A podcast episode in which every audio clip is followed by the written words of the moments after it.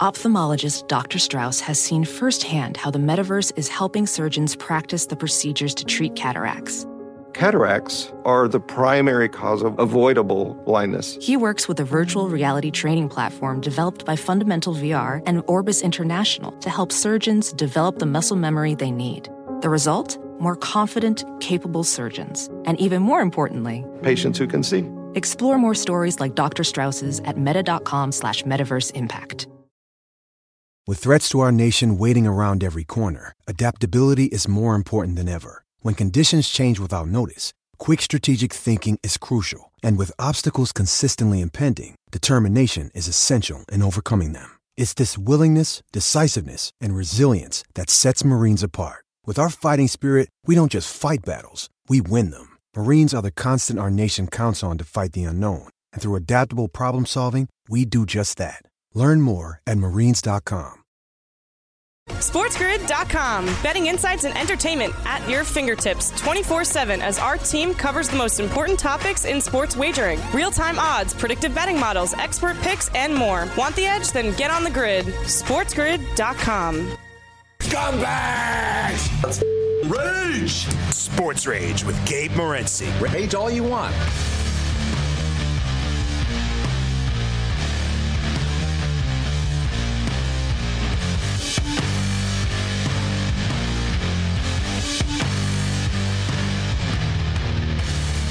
Let's roll. This is Sports Rage. I am Gabriel Morency. The puts the players, the hustlers, the people that bustle, and everybody else in between throwing it down. Sunday Bloody Sunday has begun.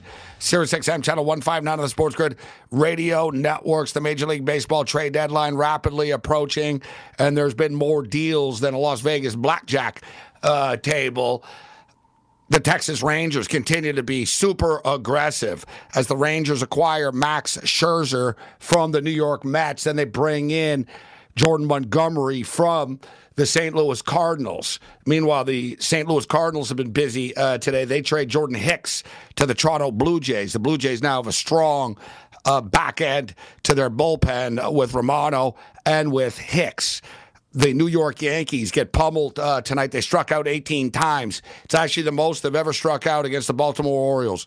The Orioles and the Yankees have been playing since 1903.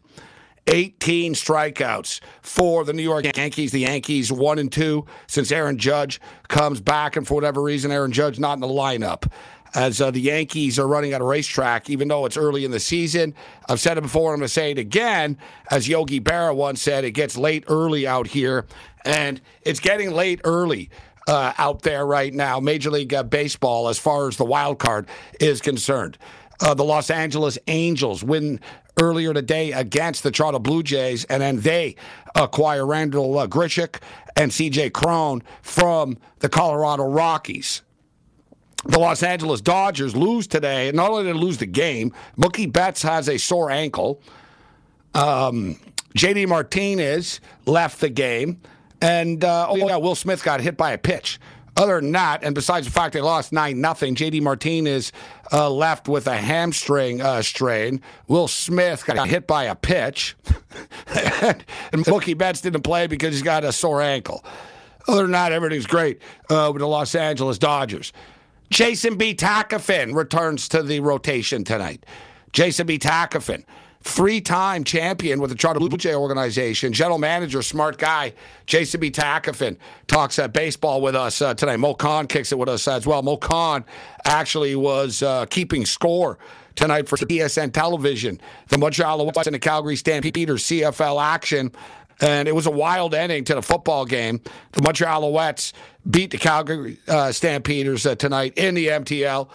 And for those of you that uh, listened to the show last week, we talked a lot about how the Calgary Stampeders never win in Montreal for whatever reason. Do they party too hard? Is it just this or that or whatnot?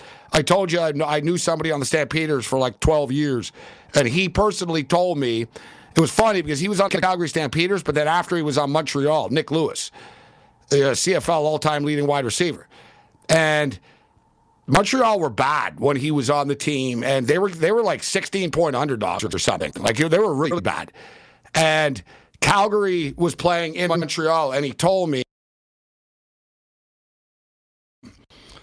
and I said, "Really?" He goes, "Trust me." And talked about like them having a team party in Montreal all the time and how like they never won. Like, you know what I mean?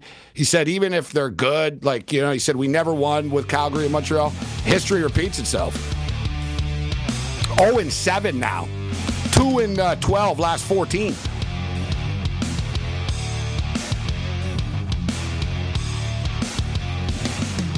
Let's roll. The late night anger management class. This is Sports Rage. I am Gabriel Morency. The pimps, the players, the hustlers, the people of Bustler, and everybody else in between. Let's do this thing. Sunday Bloody Sunday has begun. Shout out to all of our AM radio affiliates. Countdown to kickoff is on. NFL preseason starts on Thursday night. Major League Baseball trade deadline rapidly approaching, and the dealing has begun. There's going to be nobody left to trade by the time uh, the deadline uh, gets here. Max Scherzer has been dealt from New York to Texas. The Texas Rangers continue continue to be all in.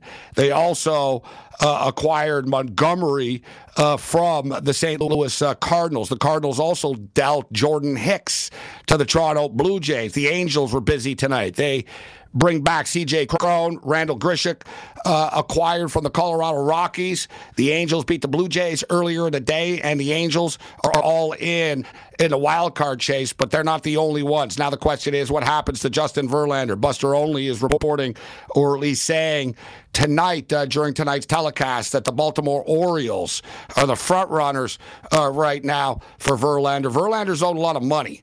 All right, uh, not so much this year, but next year. And there's one thing that the owner in Baltimore has not done, and that's spend money. All right, the Baltimore Orioles are almost good just by accident because he doesn't want to spend any money, and it's like a broken clock is right twice a day. If you stockpile top tier draft picks every year, eventually some of them have to be good, right? But I don't know. We haven't seen Baltimore spend money. I'm not so sure that they will. And I'm pretty sure the Texas Rangers have to be out of players to trade, but they're actually not. like, would the Rangers actually just say, you know what? Let's bring in Verlander as well? Or will the Houston Astros? The Los Angeles Dodgers got punched in the mouth today by the Cincinnati Reds. And not only did they get punched in the mouth by the Reds, but J.D. Martinez has a hamstring uh, strain. Will Smith got hit by a pitch, and Mookie Betts is injured. Uh, the Los Angeles Dodgers right now are on the clock, except I really don't know what much more moves they can make. There are a couple of pitchers still available, but as far as big time bats are concerned, they're just not on the market. We got a full house on the program tonight. A lot of stuff to break down. Everybody's getting hurt. NFL training camp. This is Sports Rage. I am Morency. Bring it.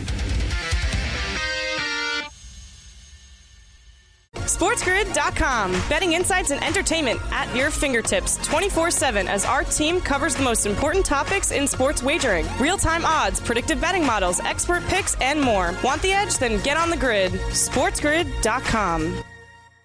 Ophthalmologist Dr. Strauss has seen firsthand how the metaverse is helping surgeons practice the procedures to treat cataracts. Cataracts are the primary cause of avoidable blindness. He works with a virtual reality training platform developed by Fundamental VR and Orbis International to help surgeons develop the muscle memory they need. The result? More confident, capable surgeons. And even more importantly, patients who can see. Explore more stories like Dr. Strauss's at meta.com slash metaverse impact. Remember the Thai cave rescue? What about the mission depicted in Black Hawk Down or the epic rescue shown in Captain Phillips? You've probably heard of all of these, but did you know that the U.S. Air Force Special Warfare played a pivotal role in all of them? These airmen are the most highly trained warriors on the planet. Other forces like the SEALs and Army Rangers call on them to provide skills no one else can. Not many people make the cut. If you think you can, visit airforce.com to learn more. Is America's primary system working? Is the Electoral College still the best process for electing a president? Could a third party candidate ever be successful? In a new season of You Might Be Right, former Tennessee governors Bill Haslam and Phil Bredesen gather the country's top experts to explore these issues and more as we approach the 2024 presidential election. Listen to You Might Be Right, a new podcast from the Baker School at the University of Tennessee, available now wherever you get your podcasts.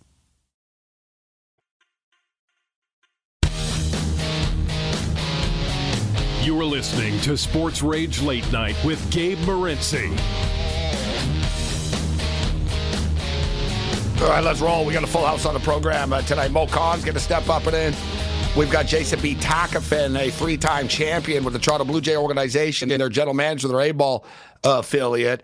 And a bunch of his players like are in the league now, like big time guys, and a bunch of them got traded uh, today as well. So Jason returns to the rotation. Ian Cameron steps up and in. We'll talk college football, NFL football, CFL football. We've got the Women's World Cup uh, tonight.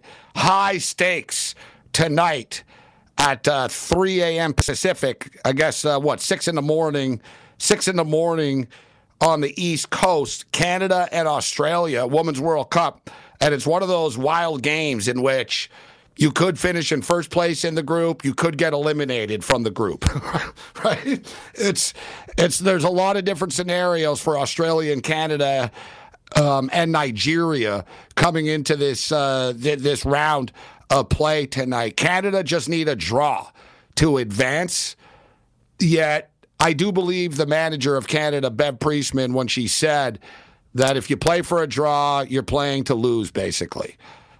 Right? She said if you're playing for, to, for a draw, you're not playing to win and you're not playing up to your strengths. And she said, we're not just going to play for a draw. And I actually agree with that. Sort of like uh, prevent defense prevents you from, uh, well, we know the prevent defense prevents you from covering, but it can also prevent you from winning uh, as well. All right, there's a lot of stuff to unpack. Bad day uh, today for running backs uh, once again. Things have escalated extremely quickly in Indianapolis with Irsay and Jonathan Taylor. Now, Jonathan Taylor says he's got a, a bad back. And um, the Indianapolis Colts are reportedly threatening him to put him on the physically unable to perform list, and he wouldn't get paid. so, remember we've talked about this about running backs just saying, you know what, I'm hurt, eh, even if they're not. So this, and by the way, Taylor also last night asked for a trade or over the weekend, whatever. He met with Irsay, and Urs- Irsay's got like a motorhome on the practice field, essentially, a luxury motorhome, RV type of deal. And Taylor went into it and came out of it saying, I want to trade. This thing is, has escalated quickly. A lot of football talk. A bad day for the running backs uh, today in Seattle. Walker and Charbonnet uh, both got hurt. Let's bring in Moe Khan right now, who just kept score for TSN television. Uh, Montreal beat the Calgary Stampeders tonight. CFL play. Mo, always a pleasure. Thanks a lot for taking the time to be with us.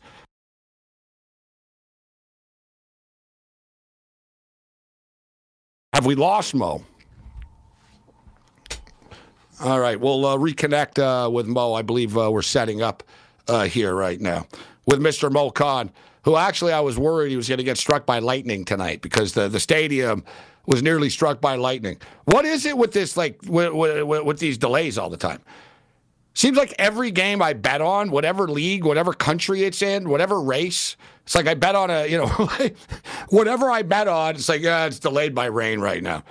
I bet on an AFL game. Well, yeah, you know, there's, there's, there's lightning uh, right now in Australia. We're, we're in a delay. Man, rain has just wrecked havoc. Except, I tell you what, sometimes it can help you. If you have the over, like it's happened a couple of times where we've had the over and it's really bad weather and then they stop the game and it's kind of like, it's kind of helpful. But I actually think I've noticed Right? We see this. Like you're, tired. You've been in the you've been in the stadium for seven hours, whatever. The night starts to drag, man. Like there's only so many times you're a player you can you can get re fired up in the stadium. But it turned into an entertaining game late. Moe Khan steps up and in with us right now. And Mo, I was just saying, I'm glad that you didn't get struck by lightning uh, tonight, as the lightning uh, struck in Montreal and the game was delayed. Thanks for joining us. How you doing? Uh, I'm well, Gabe. Thank you so much. I got caught in the post game storm, and there's lightning strikes all over the city as we speak.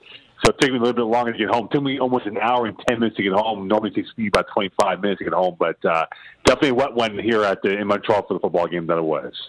I was watching the broadcast and. Um and Matt Dunnigan actually had a very good point when he said, "Why is it that the it's too dangerous for the players to play, but the fans are still sitting in the stands?" and it was actually it was actually a pretty good point.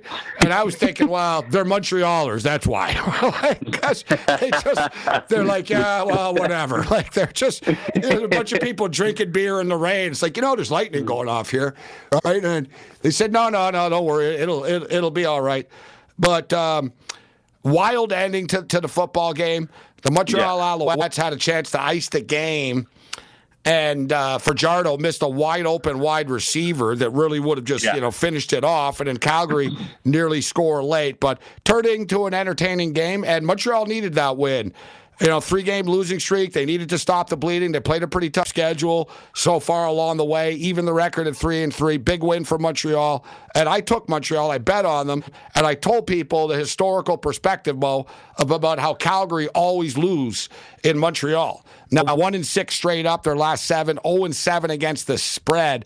Historically, they've always struggled in Montreal. Nik Lewis once told me is because they always party and they have like an annual party in Montreal, and they look forward to going there. so hey, that was straight from Nik Lewis, right? And so yeah. I don't know if that was the case tonight, but defense stepped up big for Montreal tonight, and that was the only touchdown of the game, Mo. You had to score a lot of field goals tonight. Yeah, no, it, like Montreal's D played very well. Jake Maier had no time. He got rushed. He got hit uh, quite a bit. He got sacked, I think, three, four times in the football game. Uh, this was a defensive slugfest. Uh, even Montreal, even Calgary, they were throwing blitzes at Cody Fajardo, and they couldn't get to Fajardo. They, they, they didn't sack him once, but they hit him a lot. And I think what it came down to is that Calgary was ineffective in the red zone when they had chances to go for touchdowns, and that's what's been killing them all season long. I, look, coming to the game, both teams are banged up. Calgary a little bit more in terms of the list of players not available to them. I think in, in the long view how this game played out, uh, Montreal was the better team. They were much more prepared on defense, and they executed their game plans to near perfection. And this is massive game because think about it now. We're only, what, week eight of the CFL season. But for those who are not familiar, there's that crossover rule where a team from the West could cross over, vice versa, for a playoff spot. And it could very well be a crossover uh, competition with Calgary in play here. And for them to lose this game against Montreal, um, I'm not saying it's all over for Calgary, but this is definitely a big loss for them because it might cost them a chance for number three in the West and maybe a chance to cross over in the playoffs come November. And there's a saying, right? It doesn't matter if you win a game and you lose the next game. You've got to string wins together. And Montreal have a chance to do this against Hamilton. Hamilton were lucky to beat uh, Ottawa. Horrible play call and cost the Red Blacks late. Uh, the, uh, there was nearly another Dustin Crumback. Uh, but the play calling handcuffed them late. They should have won the football game. They lose. They lose Bo Levi Mitchell again. The Hamilton Tiger Cats actually have opened up as three point favorites in this game Saturday night against uh, Montreal. I think Montreal can win this game on Saturday, actually. This is another very big one as far as the playoff picture is concerned. Oh, I agree with you. I think Montreal has less question marks coming to this football game against the Ticats. Whereas Hamilton, look, you have to wonder on that final play or second to final play when Bo Levi got hurt, is now out for pretty much for the rest of the summer to the early fall. Who made that call? Who made the decision for him to go for that uh, quarterback sneak when there was no need to? And and now the, the the pressure is immense in Hamilton game because you think about who's hosting the Grey Cup? It's Hamilton, right? Bob Young, the owner of the Ticats, put a lot of investment towards player resources to make this team a Grey Cup contender. And so far, they've crashed and burnt onto the soil that they're in right now in Hamilton. And you have to run for Orlando Steinauer. I think he his credit's starting to run a little bit short because again, he's put together a team that was supposed to make a deep run, but right now it's floundering with Montreal and Ottawa for number two, three, and four in the East. If they don't make the playoffs here, Gabe, you have to wonder how much changeover there will be in Hamilton because they thought they would be in the Grey Cup or think they will be in the Grey Cup in late November than where they are right now. So many question marks at the quarterback position. Yeah, not to mention they got like the highest paid quarterback in the CFL killed while trying to take a knee.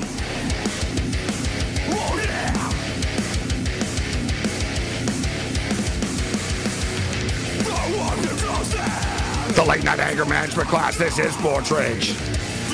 Countdown to kickoff is on NFL football on Thursday. Bring it. SportsGrid.com. Betting insights and entertainment at your fingertips 24 7 as our team covers the most important topics in sports wagering real time odds, predictive betting models, expert picks, and more. Want the edge? Then get on the grid. SportsGrid.com. VR training platforms, like the one developed by Fundamental VR and Orbis International, are helping surgeons train over and over before operating on real patients. As you practice each skill, the muscle memory starts to develop. Learn more at meta.com slash metaverse impact. Remember the Thai cave rescue? What about the mission depicted in Black Hawk Down or the epic rescue shown in Captain Phillips? You've probably heard of all of these. But did you know that the U.S. Air Force Special Warfare played a pivotal role in all of them? These airmen are the most highly trained warriors on the planet. Other forces like the SEALs and Army Rangers call on them to provide skills no one else can. Not many people make the cut. If you think you can, visit airforce.com to learn more. Can you remember a time when you thought someone you disagreed with might actually be right? In the new podcast, You Might Be Right, former Tennessee governors Bill Haslam and Phil Bredesen pose that question to guests like Paul Ryan, Al Gore, and Judy Woodruff. Come for the stories, stay for the substance and expert insights into some of the most challenging issues facing the country, including affordable housing, crime, and education. Listen to You Might Be Right a new podcast from the Baker School at the University of Tennessee, available wherever you get your podcasts.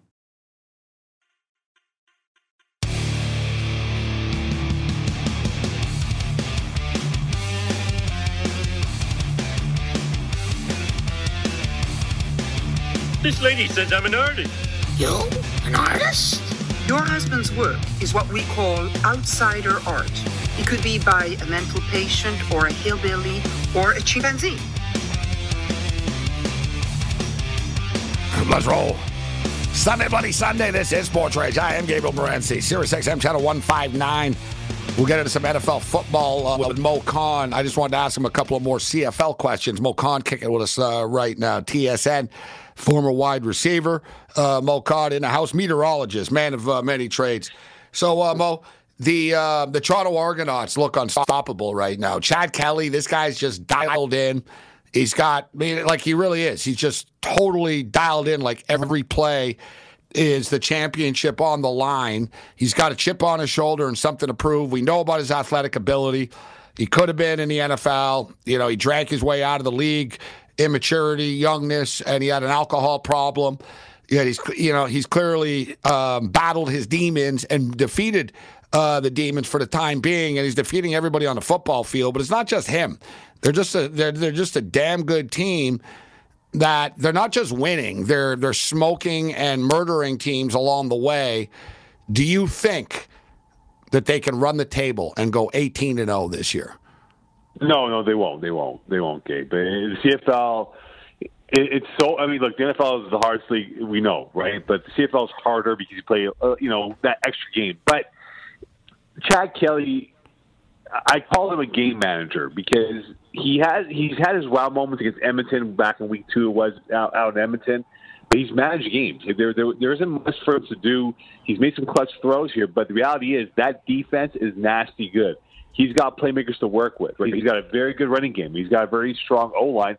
And well, that Ouellette guy is unbelievable at running back. AJ, exactly. AJ Ouellette, and you got you got Andrew Harris, who's going to go to the Hall of Fame uh, as his backup. And I think Ryan Dinwiddie's kind of made this more of a vanilla offense for him, right? Just kind of get him easily uh, immersed into this whole process because, quite frankly, right, coming in, no one would have thought Chad Kelly would be your week one starter because they thought that that's the McLeod Thompson would be coming back uh, for the season, which he did not do so. And I think now, moving toward the second half of the season, I think we'll see a, more of a Chad Kelly from the playbook because I think he'll be much more comfortable in the playbook. I think he'll be uh, more refined to make those tough throws rather than the easy chuck and duck that he's done so far. So I think Chad Kelly's been great, but not been good, but not great yet. But I think we can see more from him going toward the second half of the year. Mo's a harsh critic. Moe Khan kicking it uh, with, you know. You know what I'll say, Mo? I think they can go undefeated. They've already played the BC Lions. They don't play them again. So they don't play the Lions again. The next time they play the Lions, going to be in a Grey Cup. They do go to Winnipeg later in the season. The only thing I would say why they wouldn't run the table is they don't have to. So I'm just stating, like, if they're 14 and 0 or something like that, I mean, they're probably already mathematically wrapped this division up. Like you know what I'm saying? Or they're a couple of weeks. They're a couple of weeks yeah. away from it. So I'm just stating they won't have to, but. Like I said, they're not really playing close games. Like they haven't been in a close game yet this year. Even when they don't play well, they still win by double digits. And if you look at their schedule, up next is um, Argos at Stampeders. All right, yeah, so this right, week, Friday night. Kind of a tough game. I think the Argos will beat them. Red Blacks yeah. at Argos, Argos will beat them. Stamps at Argos, Argos will beat them. Argos at Ticats, they can beat them. Als at Argos, Argos at Als, Ticats at Argos. Argonauts at Bombers uh, September the 29th. Elks at Argonauts. Red Blacks at Argos. Argos at Riders. Argos at Red Blacks. It's definitely doable. And just for the record, though, it goes to show just how hard it is in pro football to be undefeated. We know about the 1972 Miami Dolphins being the mm-hmm. only team in NFL history. Only one team ever, everybody, has ever run the table in the CFL. And man, Warren Moon was on the Edmonton Eskimos, and they were freaking good. But the 1948 Calgary Stampeders went 14 to 0. The 1948 Calgary Stampeders. So that's the last time it's ever been done. So it is pretty, you know, it's quite the accomplishment if the Argos would be able to pull it off. And the last one I wanted to ask you do you think the Elks go 0 and 18? I think that's more likely than, than the Argos. I, I, I, and you know, I, I was speaking to someone at the CFL game tonight, a former player who was there to watch the fan, and and he believes that that team, uh, the Elks, they're not playing for Chris Jones anymore. And and the irony, Gabe, and for those who are not familiar with the CFL, uh, there's a coaching cap, right? You, you have max ten coaches on, on your staff, and that's it. You can't go more than that. If a guy leaves, then you cannot replace that guy. The irony to this whole rule for the CFL coaching cap was because of Chris Jones when he was and and, and Brody said, no, no, no, no. We're going to put a coaching cap, 10 max coaches. So the Elks are in a stuck between a rock and a hard place where they cannot fire Chris Jones because he essentially occupies four titles in Edmonton, being the GM, head coach, DC, and another uh, uh, title to go with it. So they're they're stuck with him, Gabe. They can't fire him. And Chris Jones is loyal to a T to his staff members. So you have to wonder what's going to get for this team here. They have no quarterback play. Uh, that team has been misconstructed. It has not been built properly, and have a lot of gaping holes in that roster.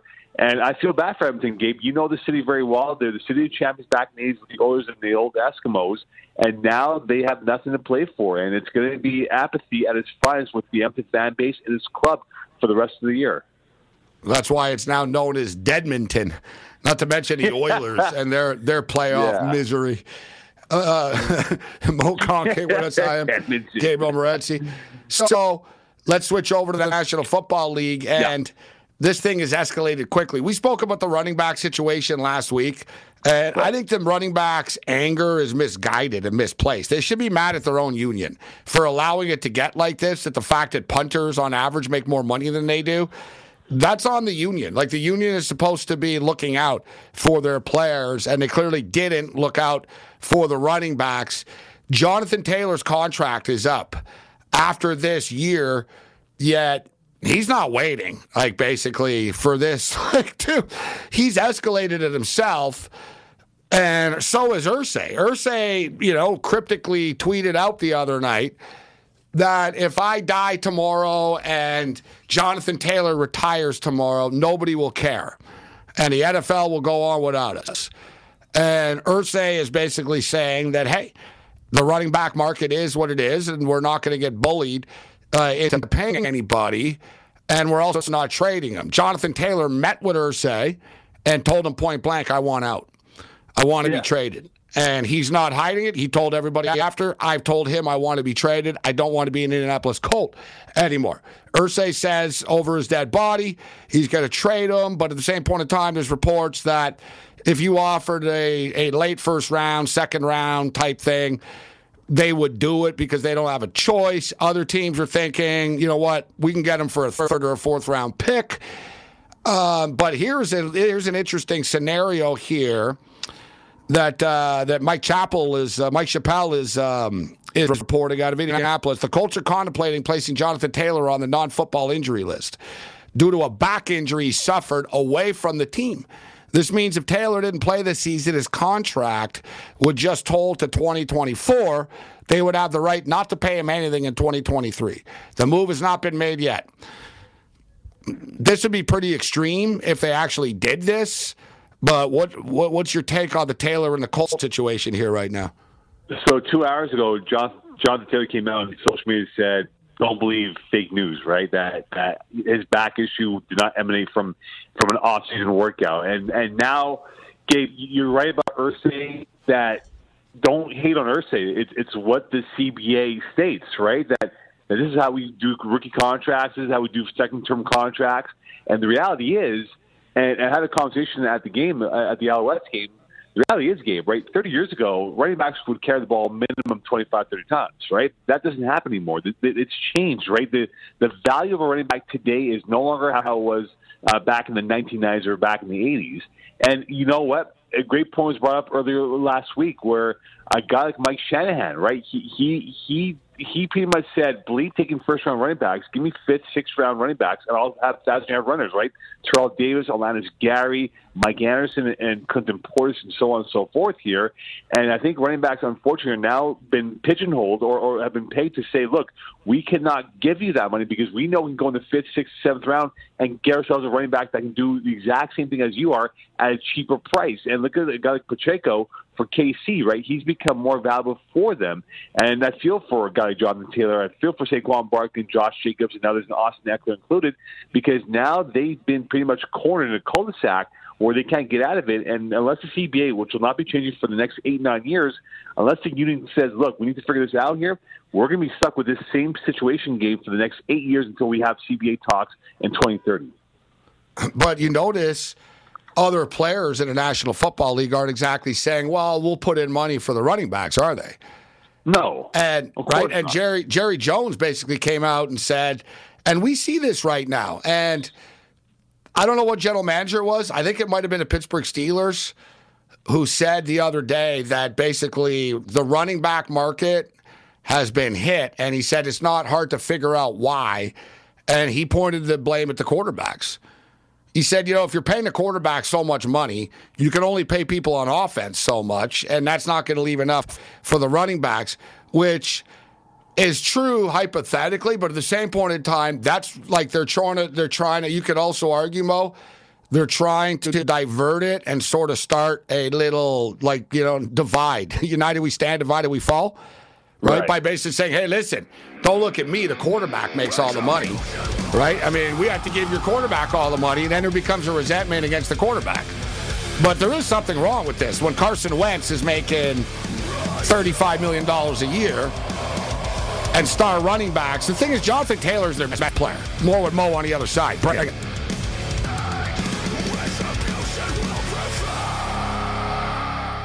SportsGrid.com. Betting insights and entertainment at your fingertips 24 7 as our team covers the most important topics in sports wagering real time odds, predictive betting models, expert picks, and more. Want the edge? Then get on the grid. SportsGrid.com. Professional welder Shayna Ford used VR training developed by ForgeFX to hone her skills as a welder. The more time that you spend practicing it, that's what separates a good welder from a great welder. VR training can help students like Shayna repeatedly practice specific skills. Virtual reality definitely helps because the more muscle memory that you have, the smoother your weld is. Explore more stories like Shayna's at meta.com slash metaverse impact. Remember the Thai cave rescue? What about the mission depicted in Black Hawk Down or the epic rescue shown in Captain Phillips? You've probably heard of all of these, but did you know that the U.S. Air Force Special Warfare played a pivotal role in all of them? These airmen are the most highly trained warriors on the planet. Other forces like the SEALs and Army Rangers call on them to provide skills no one else can. Not many people make the cut. If you think you can, visit airforce.com to learn more. Can you remember a time when you thought someone you disagreed with might actually be right? In the new podcast, You Might Be Right, former Tennessee governors Bill Haslam and Phil Bredesen pose that question to guests like Paul Ryan, Al Gore, and Judy Woodruff. Come for the stories, stay for the substance and expert insights into some of the most challenging issues facing the country, including affordable housing, crime, and education. Listen to You Might Be Right a new podcast from the Baker School at the University of Tennessee, available wherever you get your podcasts.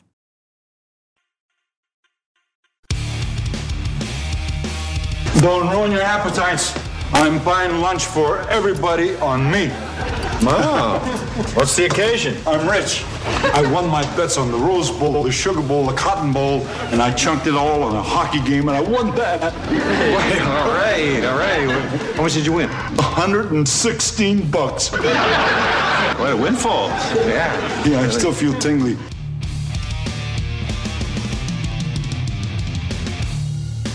Sunday, Bloody Sunday. Countdown to kickoff is on New York Jets, Cleveland Browns, Thursday night. Hall of Fame game. So, of course, Sean Payton said last week that Nate Hackett did one of the worst coaching jobs in the history of the NFL, quote, with his uh, handling of the Denver Broncos uh, last year. And while he wasn't wrong, it surprised a lot of people in the coaching fraternity and uh, in the football uh, world. Sean Payton did apologize the following day. And not, he didn't really apologize. Actually, he just said uh, I shouldn't have said it. like he didn't, he didn't. If you actually like look at the apology, he didn't say, "Oh, you know what? I, you know, Nate's a great coach, and you know, I was just, I was, I, I was out of line, and I was wrong." And no, he didn't say that. He said, "Well, you know what? I still, I still thought I was working at Fox as an analyst, smiling." Which is just another jerk thing to say, to be honest, Mo. So Aaron Rodgers has responded Aaron Rodgers was asked about this um, earlier in the day today at the New York Jets training camp. Uh, quote Aaron Rodgers, it made me feel bad that someone who has accomplished a lot in the league is that insecure that they have to take another man down to set themselves up for some easy fall if it doesn't go well for that team this year. It was way out of line, inappropriate, and I think he needs to keep my coach's name out of his mouth. It's going to be a very fun uh, Sunday when the uh, Jets and Broncos play in October, Mo. I tell you that. Yeah, you know, A Rod, eh, you know, I'll give you a wrestling uh, angle here, uh, Gabe. A Rod is that typical heel wrestler that everyone was hating on for the last three, four years with how he viewed you know, life and everything involved. And now he's starting to turn babyface, right? Where he's been embraced by the New York market, he's been embraced by his yeah. teammates, right? And, and now he's saying "bleep you" to Sean Payton, and that's and it's kind of related to fans and how they feel. And, and now he's become the babyface, right? And I don't disagree with him. I, I think he was right to defend Nathaniel Hackett, a guy who's who's had a very close rapport with for many years in Green Bay, and for Sean Payton to say what he said. Uh, you know, I heard a great quote last week saying that in the in the coaching fraternity, you don't bleep on other coaches. Like you don't do that. It, it's an unwritten rule that you don't do that to the credibility of person A, B, C, and D that follow that preceded you. That you're well, because you know how hard it is. Yeah, you know you're supposed to know how hard it is, right? Of course, of course, it's it's one of the hardest jobs because you, you you're a CEO of a professional football team at that level. And I think for Sean Payton, like, look, right now the Broncos are going to be better. I would assume. I think there there will be a better team, but they too are not in a good position because of the lack of draft picks that they have that they had this year and next year. So I just think right now for Sean Payton, he just keep his mouth shut because in his division alone, you have Mahomes, you have you have Herbert. Jimmy G might be healthy for four games for all we know, but reality is this Broncos team has a lot of work to do because that roster itself is nowhere near at the level of the Chiefs, nowhere near the Bengals or even the Buffalo Bills or even the Miami Dolphins to be competitive in this division, even the Jets for that matter. So I think Payton needs to stay quiet and just focus on his team, then talk about others that were before him in Denver. And the thing is, too, what you do is also you put pressure on yourself and your own team on on for no reason. Like honestly, coaches, Mo, as you know, you played football. Coaches they don't want distractions. They hate when players guarantee wins or like say another team sucks and yeah because they're basically like you're motivating them. You're giving them the old bulletin blackboard uh, material here, and and then also conversely, you're setting yourself up for failure, right? Let's say the Broncos are struggling and you're one in five, and then suddenly everyone in the world is going to be saying, "Hey, who's the one that's doing a horrible coaching job right now?" Right, Mo? Right. Like right. if you're Sean Payton, you should know better and not putting pressure on yourself like that and your own football team. Yeah, and, look, Sean Payton. Look, look at his time in New Orleans. Right towards the end, he had that one year where they with the botch missed call uh, against the Rams in the title game, but he wasn't that great. Like towards the end of Drew Brees' career, like you relied on Drew Brees to win him games, and he couldn't do so. And you know, he comes to Denver, where maybe that wasn't his first love. Maybe he wanted to go to Carolina. Maybe he wanted to go to the Chargers, which didn't open up to go coach Justin Herbert because he lives in Southern California. But I think for Sean Payton, there's huge expectations to be uh, to, to revitalize this Bronco team. And look, right now for this Bronco team, Russell Wilson, what what are we going to get from Russell Wilson this year? Because he he apparently lost weight. He's much more leaner now than where he was last year. Is he going to fall into line for what Sean Payton wants from that quarterback position? Can he play? I'm not saying Drew Brees level, but can he play at that level where Sean Payton wants that quarterback position to be near perfect, if not beyond that? So I think I think the Broncos have a lot more question marks. I think for Sean Payton for this team here, uh, I think they can win seven games, eight games for sure they can. But can he win nine, ten? I'm not too sure because again, this team is lacking quality depth to work with behind what they have from the starting eleven from both sides of the football. Their win total is eight and a half. Interesting that you say that. The Broncos' win total. If we look at the Broncos' schedule, they open up, it's a manageable schedule to start the season. So they could get a little bit of a head start and off and running. They host the Raiders in week one. Winnable football game. Yeah, winnable football game for them against the Raiders. They they open up with two straight home games. Then they host the Washington Commanders. So you're getting Jimmy G and the Raiders rolling in. Then you're getting Sam Howell making, you know, what is this? His first road start. So Yeah. uh, s- yeah.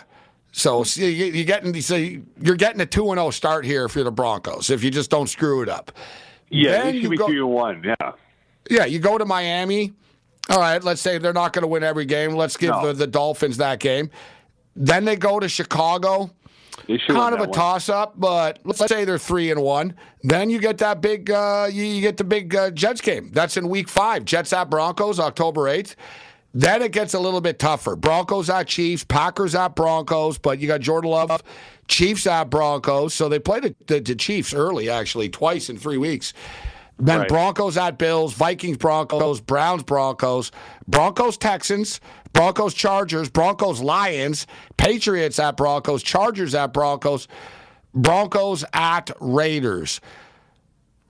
Some people think that it's going to be boom or bust for the Broncos. That they're either going to be really good, they're going to surprise everybody, and they're going to be like ten and seven or eleven and six or something, and or it just sort of implodes and Russell Wilson's not going to be rejuvenated. You think what? You said seven or eight. What's what's your guesstimation for the Broncos now? I, I think uh, by the bye week, I think they can be four and four. I think after the bye week, like that Buffalo game will not be easy because you're going to Buffalo on Monday night. it's a zoo game, we know that. Uh, Minnesota won't be easy. Um, I, I can see seven wins. Um, they'll, they'll split with the Raiders. They'll probably get swept by the Chiefs, and they probably will split. If not, well, I, I think they'll probably get swept by the Chargers. So they'll have two wins in, in that division here. They'll beat the Bears. They'll beat the the, the Commanders. Uh, they should take out uh, the the Texans. They should beat the Patriots, and they should beat um, e- even the Chargers at what extent here. But I think seven wins is probably the realistic goal for them.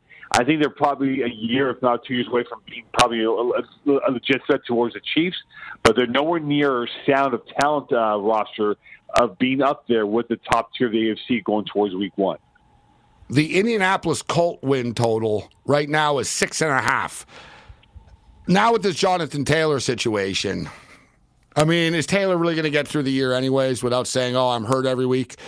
Uh, now, this is an ugly situation. We don't even know if he's going to end up being on the football team. Maybe Irsay will just say, "You know what?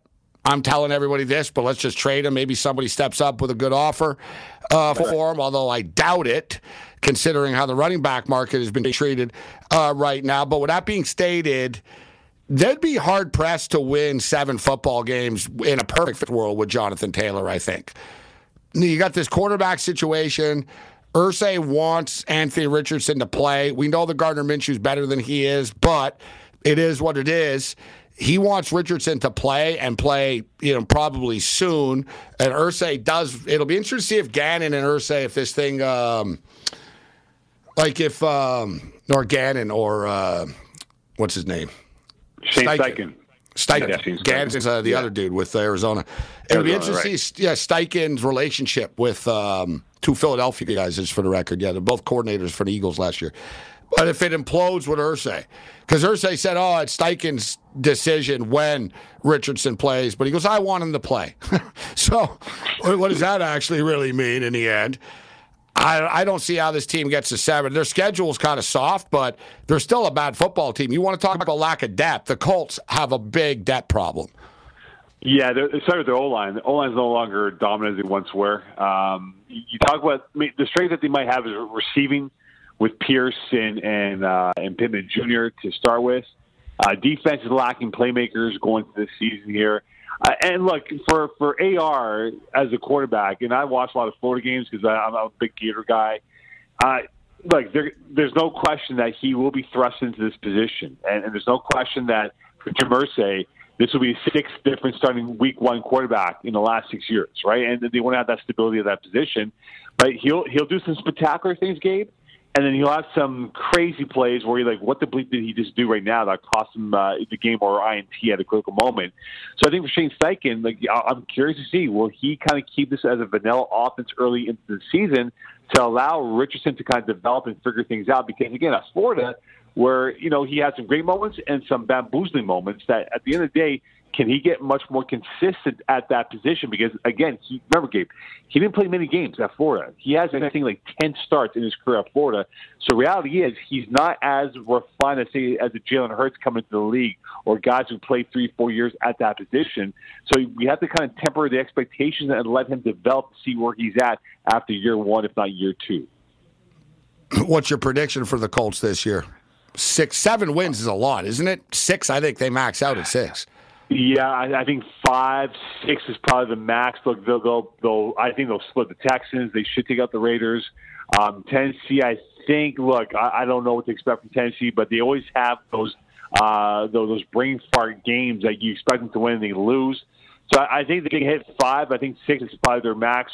But I think seven is quite enormous for them, especially in that division where I think Jacksonville will be the favorites to win the AFC South going towards Week One a team that people have high hopes for. If you look at this division, it's funny because last year everybody was laughing at them after they traded Russell Wilson. And now the Seattle Seahawks, right? Last year, nobody thought they were going to be competing for a playoff spot.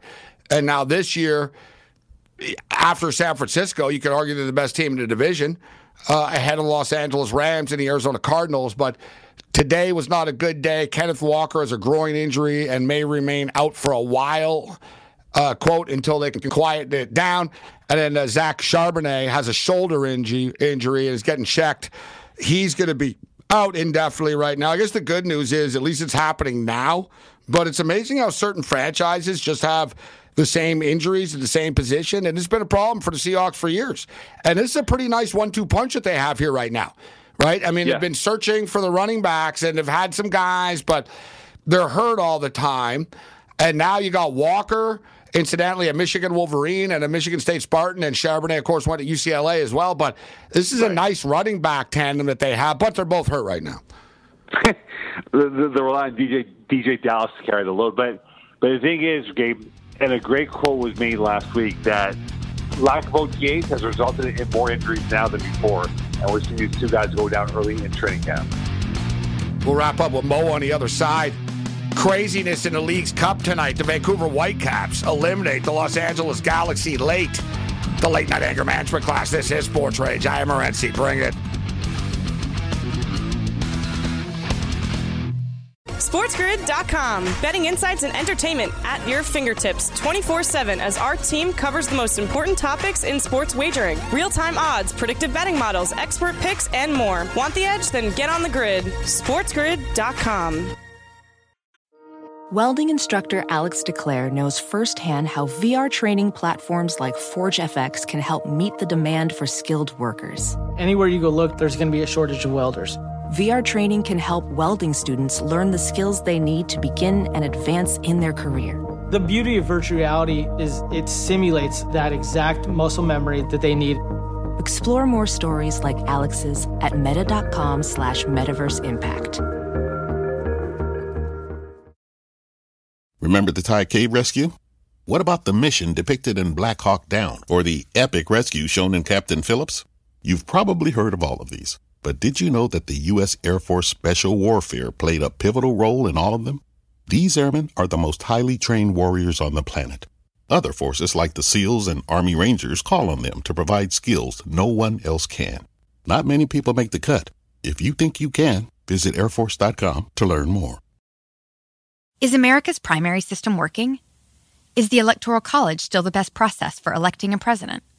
Could a third party candidate ever be successful? In a new season of You Might Be Right, former Tennessee governors Bill Haslam and Phil Bredesen gather the country's top experts to explore these issues and more as we approach the 2024 presidential election. Listen to You Might Be Right a new podcast from the Baker School at the University of Tennessee. Available now wherever you get your podcasts.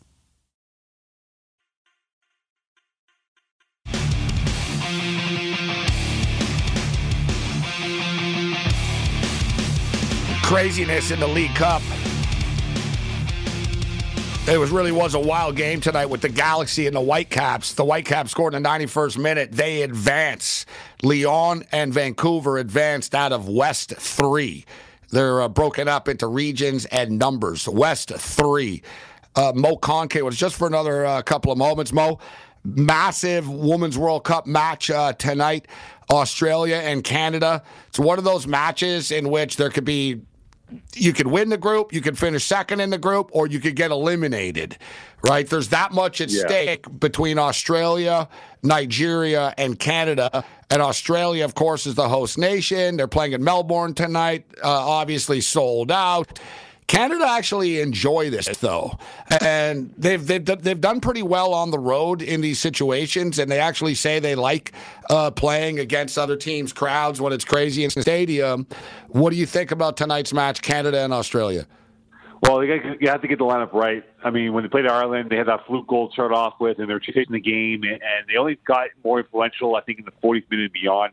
I think they have to set the tone, Gabe. They have to get that first goal in Australia. They're going to have about 35,000 fans at that stadium in Australia.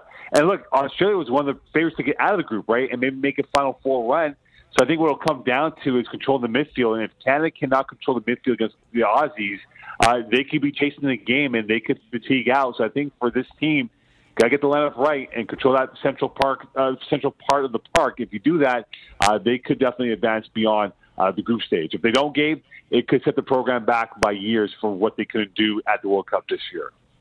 It will be a massive disappointment. It'll also be a massive disappointment for Australia if they're unable to get through. I think Canada are fine. They've only given up one goal in this tournament, and it was a crazy ass corner kick. That's like one in a million. Mo Khan kicking it with us. Great stuff as always, uh, Mo. Get some rest after uh, working a football game uh, tonight. Thanks for joining us. Thanks, man. I'll speak to you soon, brother. Jason B. Takafin joins us in level two. Major League Baseball trade deadline rapidly approaching. This is Sports Rage.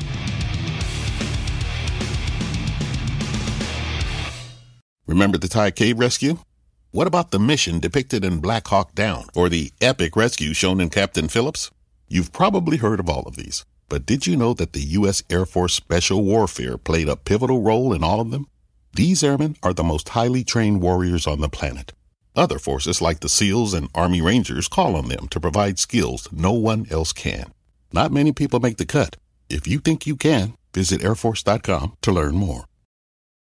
Can you remember a time when you thought someone you disagreed with might actually be right? In the new podcast, You Might Be Right, former Tennessee governors Bill Haslam and Phil Bredesen pose that question to guests like Paul Ryan, Al Gore, and Judy Woodruff. Come for the stories, stay for the substance and expert insights into some of the most challenging issues facing the country, including affordable housing, crime, and education. Listen to You Might Be Right, a new podcast from the Baker School at the University of Tennessee, available wherever you get your podcasts.